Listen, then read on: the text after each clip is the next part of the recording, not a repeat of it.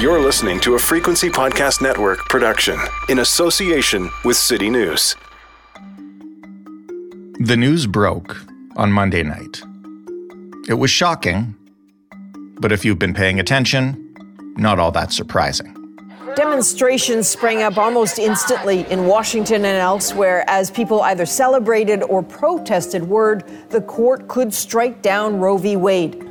On one hand, it seems impossible that America, our neighbor and closest friend, could be sliding backwards so rapidly when it comes to a woman's right to choose. On the other hand, using rapidly in that sentence is a stretch. It's not like there haven't been alarm bells ringing in the USA for a long time now. It is an important precedent of the Supreme Court. By it, I mean Roe v. Wade and Planned Parenthood versus Casey. I can't pre commit or say, yes, I'm going in with some agenda because I'm not. I don't have any agenda. I have no agenda to try to overrule Casey in Texas. The state has made it illegal to terminate a pregnancy after about six weeks. Private citizens are also allowed to sue abortion providers or anyone who helps facilitate the medical procedure. If the leaked Supreme Court opinion is confirmed in its final ruling, this will be the culmination of a threat to women's rights that has been growing for years and years, not the start of some brand new era. But how did it come to this in a country where 70% of the population supports a woman's right to make her own decisions? How did this come from a court featuring justices who had previously declared Roe v. Wade to be settled law? What does this mean for abortion access on the ground across America? And if this right can be taken away, what other rights come next? I'm Jordan Heath Rawlings. This is The Big Story. Carter Sherman is a senior reporter for Vice News with a focus on gender, reproductive health, and sexual violence. Hi, Carter. Hi there. What's the mood on your beat these days? Well, it has certainly been a pretty wild week. Uh, I don't think anybody was anticipating that news about how the Supreme Court would rule on Roe v. Wade would come down on a Monday evening from Politico, of all places. So I think we're all trying to wrap our heads around what this means. Maybe just to start with, because I think there's a ton of confusion around uh, this leak, the decision that leaked, and how it was reported. What actually happened this week in terms of changes to the law and what comes next in this process? What's really important for folks to know right now is that the law has not changed. What happened this week is that Politico reported a leaked draft opinion from the US Supreme Court where five justices agreed to overturn Roe v. Wade. And Justice Samuel Alito put out a majority opinion draft, sort of outlining the reasoning he thinks behind why Roe v. Wade should be overturned. How usual is it for, or unusual is it, I guess, for these kind of opinions to get out there via a third party like Politico? oh, this is completely unprecedented. I think that's why everybody has been so overwhelmed and shocked that this happened. And there's been kind of a division between coverage of what was actually in the draft opinion and coverage of the leak. How did this get leaked? Who leaked it? Why? Those are all questions that are still up in the air. Maybe as we start to explore uh, the legislation and the law, I know that this sounds basic. Uh, bear in mind, you're talking to a Canadian audience. I think a lot of people kind of use Roe v. Wade as shorthand for legal abortion. Can we start with just what is Roe v. Wade actually protecting and what would actually happen if it disappeared? So, Roe v. Wade was a Supreme Court decision that came down in 1973 and that legalized abortion nationwide. And it's since been built upon by other Supreme Court decisions, including most notably 1992's Casey v. Planned Parenthood, which is also one of the decisions that could be overturned if this draft opinion becomes law. Basically, what Roe and Casey do is they say that states cannot ban abortion prior to fetal viability, which is the point in pregnancy when a fetus can survive outside the womb on its own and that typically happens at about 24 weeks into pregnancy. So if Roe and Casey go, states would be able to freely regulate abortion as much as they see fit. And without that sort of floor, we know that roughly half of the United States would ban almost all abortions. Does that happen immediately? Again, this is my Canadian confusion over how the Supreme Court operates, but I know this is a draft opinion. But if the actual decision comes down as this is reported, would abortion immediately become illegal in some states? Abortion would almost immediately become illegal in some states. There are at least 13 states that have what are known as trigger laws, which are laws that say, without Roe, we are going to ban abortion. And then there are also a number of states that have laws that are on the books from before Roe v. Wade that are just unenforced right now. And those are also abortion bans that, without Roe, could be used once again to restrict abortion. I see. And this isn't happening in a vacuum. Maybe you can provide kind of some context before we get more into the decision. What's the climate around uh, a woman's right to choose in America been like over the last five or 10 years? What's it been like to cover this issue recently?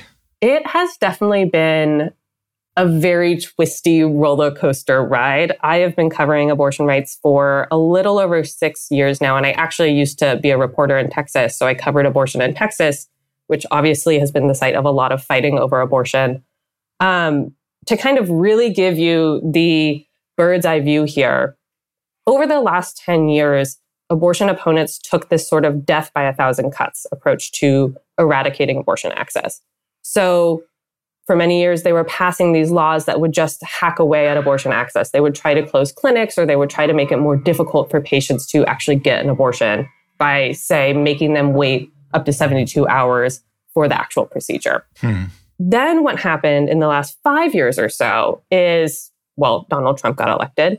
And after that, a lot of abortion opponents abandoned that death by a thousand cuts approach for more of a flamethrower approach, I guess you could say.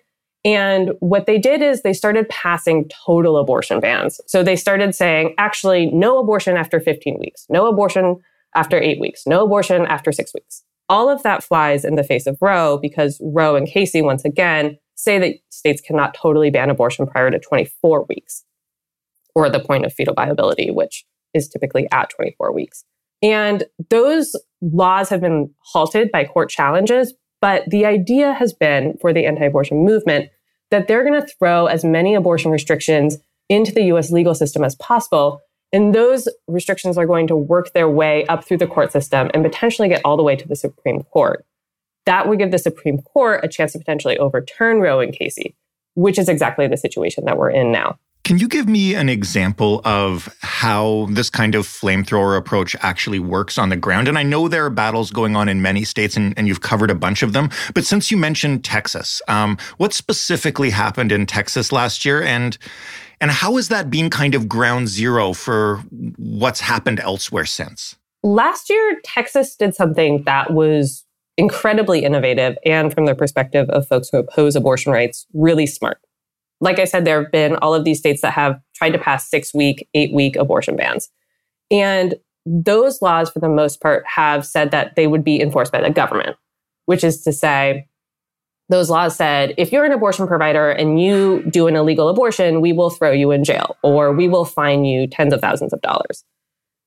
The Texas law took a different approach. The Texas law said we are going to ban abortion as early as six weeks into pregnancy. And instead of having the government enforce this law, we will instead allow people to sue one another over illegal abortions. So if you are a person in Texas and you learn that someone has got an abortion that is past six weeks, that is illegal under Texas law, you can sue anyone who, quote, aids or abets them in getting that abortion. Now, not many people have actually even sued over this law, but the fear of those lawsuits and the actual cost of those lawsuits have meant that abortion providers in Texas have not been doing abortions past that six week mark. I'm just going to take a moment to zoom out here and say uh, that sounds incredibly dangerous, pitting citizens against one another for money to essentially rat people out. I think it speaks to a culture of vigilantism in the United States that I think is possible we'll start to see in more and more laws. Hmm. Letting people sue one another over laws that they don't agree with, that could be applied to a lot of different cases. What if California decides to enact a Texas style ban, but for gun rights and say right. that people can sue one another in order to enforce a gun law. I think you'll see a lot of different states use this sort of mechanism to just start enforcing things that they don't like if this type of law can stand. And that has been an argument that's been brought up by a lot of people, including at the US Supreme Court, which did hear a case over this Texas ban last year. I'm so tempted to go down this road and create an entirely different episode because that approach is fascinating. But to stay focused on the big picture, you know, you kind of mentioned that they'd been chipping away and chipping away, and then they've started with the flamethrowers. Um, how long has the ultimate goal been to overturn Roe, and and how has the anti-abortion movement built towards that? Overturning Roe has been the ultimate goal of the anti-abortion movement basically since Roe was decided in 1973. And the anti-abortion movement is incredibly disciplined and has built this grand ground army across the United States in support of that goal. I actually a couple of years ago spent some time at a anti-abortion boot camp, so to speak, in Texas, where people were teaching young college students how to be effective anti-abortion advocates. Hmm. And these young people are very powerful warriors for their cause. I also go almost every year to the March for Life, which is the largest anti abortion annual gathering in the United States. And when you go there, that place, first of all, filled with young people. And second of all, I will ask them, why are you here? What are you doing? And almost to a person, all of them will say, I want to make abortion not only illegal, but unthinkable. Hmm. I have been to a lot of liberal protests covering those protests, and you almost never find that kind of message discipline among liberals who are protesting. It's just this movement has been very honed towards a very specific goal for half a century now, and they're very much on the verge of achieving it. Which brings us to the leak via Politico of the draft opinion on Monday night. Um, when the draft leaked, what was your very first reaction? How did you find out? It's actually a little bit funny how I found out about this leak. Uh, I was actually supposed to be on vacation for most of this week. Oof. And I had not looked at my Twitter for two weeks or so because I was on vacation. And I happened to log in while I was jet lagged after getting back from Europe.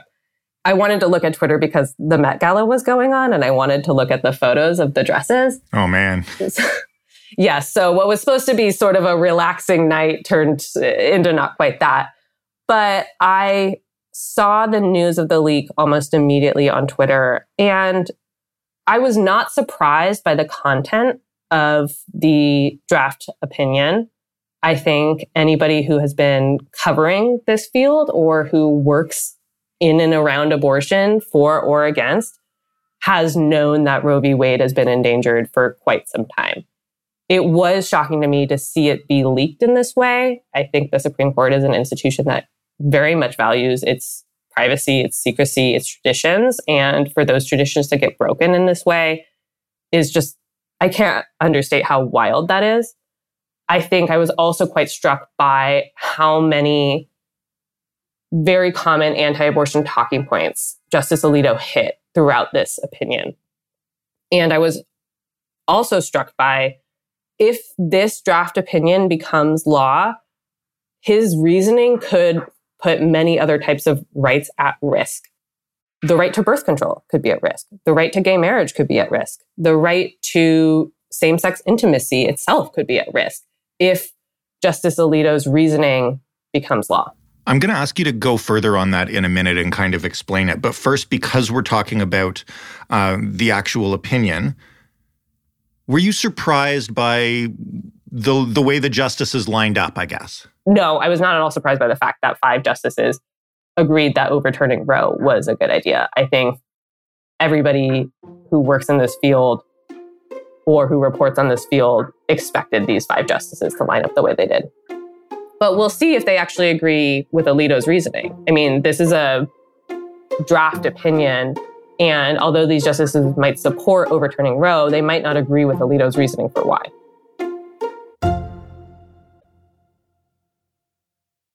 Two recently appointed Republican Supreme Court justices, Brett Kavanaugh and Amy Coney Barrett, did they both not say that Roe v. Wade was settled law during their confirmation hearings? I mean, I, I remember a lot of people accusing folks who were worried about the future of Roe of being hysterical precisely because they said those things as they were trying to get on the court. Right? Am I wrong? I think confirmation hearings are a very bizarre animal. And in confirmation hearings, justices essentially try to avoid saying how they would rule on any particular case. Of course, almost every justice now gets asked about Roe v. Wade because it's so controversial. Mm-hmm. And in fact, Amy Coney Barrett pointed out that she was getting a lot of questions about Roe. And for her, that indicated that Roe was not a totally settled area of law. Now, the justices tend to say that Roe is precedent, which it is, and they would treat it with the respect that it deserves as precedent. But that doesn't mean that these justices say, no, I will leave Roe alone. Hmm. And I think most people did not necessarily expect a overwhelmingly conservative Supreme Court to leave Roe alone. Is there any recourse now for the Democratic Party uh, to stop this? Again, assuming that the draft opinion is, is actually the ruling, um, do they have any options? Well, the Democratic Party has told people to essentially get out and vote in the midterms, which is an interesting bit of advice given that the decision is probably expected to come down for real in June and the midterms are in November. So I'm not sure what voting in November would necessarily mean for uh, the Supreme Court. Mm-hmm. I don't think that there is necessarily a way for people to change the minds of the Supreme Court justices. The Supreme Court justices have the ability to rule in this case, and they will rule in some way, and they will change American life in some way. I think what's been interesting to me in covering abortion rights is that people have not a lot of understanding of how abortion law and abortion politics and abortion science all work and how they all work together. And so, as someone who thinks that this is a very important uh, piece of American life to pay attention to. I am glad that folks are paying attention and that they have a lot of thoughts on it at this time. How likely is it that the actual ruling coming down could be different from the draft opinion? I guess we don't know in terms of the past because this has never happened before, but like, is there a sense that this is not finished? I think this is one of the questions that is really occupying people who are trying to figure out why this document was leaked was this document leaked in some way to try to change the minds of the justices? And I don't know how much this draft opinion is going to change between now and when the actual ruling comes out. It is typically understood that the Supreme Court justices circulate opinions amongst themselves in order to uh, sort of convince one another or puzzle out their reasoning for whatever case they're working on. And we might see that the final decision does look quite different than this draft opinion. But I would be surprised if abortion law really gets affirmed and remains the same at the end of this case. Let's get back into that precedent then. You mentioned that because of the way the draft opinion reads, other rights could also be at stake. Can you explain um, the legal angle of that? How does that work? So, the way we get to a right to abortion in the United States is through the right to privacy, which is not explicitly spelled out in our Constitution. Instead, over many decades, the Supreme Court has put together sort of a Jenga tower of legal reasoning around the existence of this right to privacy and around their ability to pull other rights that are not enumerated in the Constitution, but that they believe are there anyway. And Roe lies in a sort of line of cases that if you were to suddenly pull out Roe and say it's not good law, you would be endangering those other cases. Some of those cases include Griswold v. Connecticut, which expanded the rights of people to access contraception. Uh, there are some other cases that also deal with rights that are not explicitly enumerated in the Constitution, like Lawrence v. Texas and Obergefell v. Hodges, which respectively uh, got rid of sodomy laws and legalized gay marriage nationwide. Hmm. So if we take out Roe and say, actually, the only rights that exist in the Constitution are the ones that explicitly spelled out, and the right to privacy is no good, you start to endanger people's ability to get birth control, to have intimacy with people of the same gender, to get married to people of the same gender, really to live their sexual lives the way that they may want to.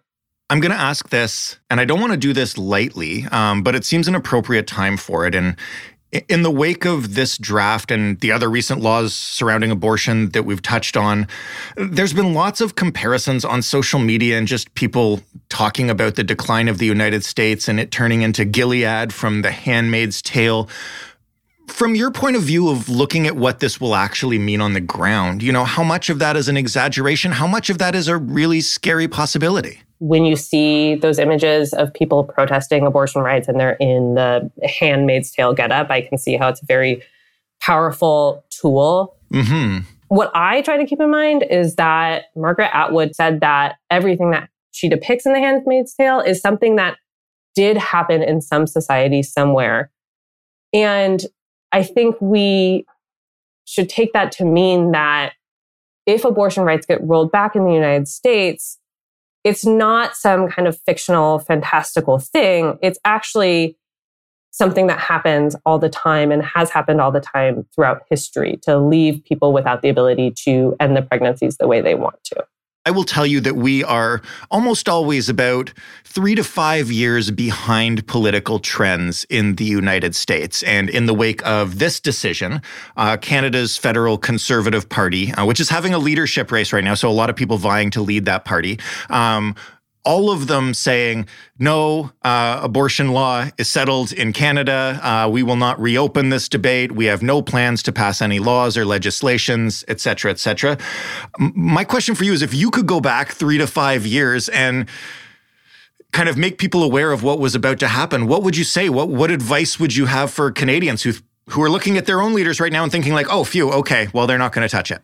I mean, I think I was doing that three to five years ago. I've been covering abortion rights this entire time, and I Fair. have been trying to raise the profile of the fight over abortion rights and explain to people where this is likely headed.